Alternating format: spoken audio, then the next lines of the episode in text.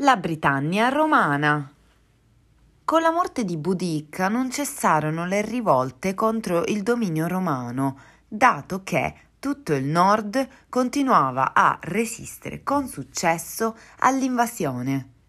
Più di mezzo secolo dopo Claudio, i popoli del nord non si rassegnavano a farsi sottomettere, ma continuarono a resistere dalle roccaforti della Caledonia, la moderna Scozia. Fu proprio la resistenza delle tribù del luogo che garantì la sopravvivenza del gaelico scozzese, la lingua celtica parlata ancora oggi nell'area. Nel 121 d.C. l'imperatore Adriano si recò in visita in Britannia, a differenza del suo predecessore Traiano, che aveva portato l'impero al massimo della sua espansione, Adriano si rese conto delle difficoltà che comportavano le costanti guerre imperialistiche di Roma e decise di stabilizzare il confine settentrionale attraverso la costruzione di un vasto sistema difensivo che passò alla storia col nome di Vallo di Adriano. Si trattava di un lungo muro in pietra, guardato da sentinelle, che segnava l'estremo confine settentrionale del dominio romano. Vent'anni più tardi, il successore di Adriano, Antonino Pio, tentò di portare più a nord il confine e fece edificare nel 142 d.C un nuovo muro, il Vallo Antonino, che fu abbandonato vent'anni dopo, sotto il regno di Marco Aurelio.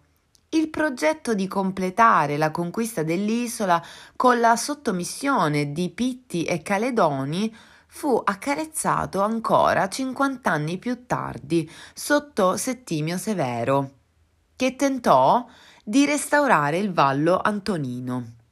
Nel 211, dopo tre anni di campagna militare nel nord dell'isola, l'imperatore Severo morì a Eboracum, l'odierna York, lasciando l'impero ai suoi due figli Geta e Caracalla. Il progetto di conquistare l'intera isola si era fermato e non sarebbe stato più ripreso ma la Britannia era una provincia troppo periferica per essere difesa a lungo, specie nel V secolo d.C., quando ormai Roma era sottoposta da ogni parte alla pressione dei popoli che varcavano il confine in cerca di condizioni di vita migliori.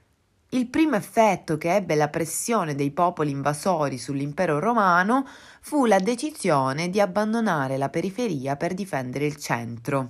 Già nei primissimi anni del V secolo, quando ormai Roma stessa era minacciata dai Visigoti, i soldati romani abbandonarono la Britannia per non fare più ritorno.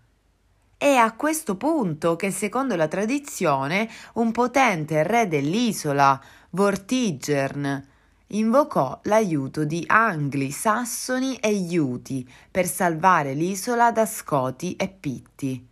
Vaste ondate migratorie di questi popoli germani si diressero allora verso la Britannia. La parte meridionale dell'isola in cui Angli e Sassoni si stabilirono in maggiore quantità cominciò progressivamente a mutare in Anglia, terra degli Angli, quella che noi oggi chiamiamo appunto Inghilterra.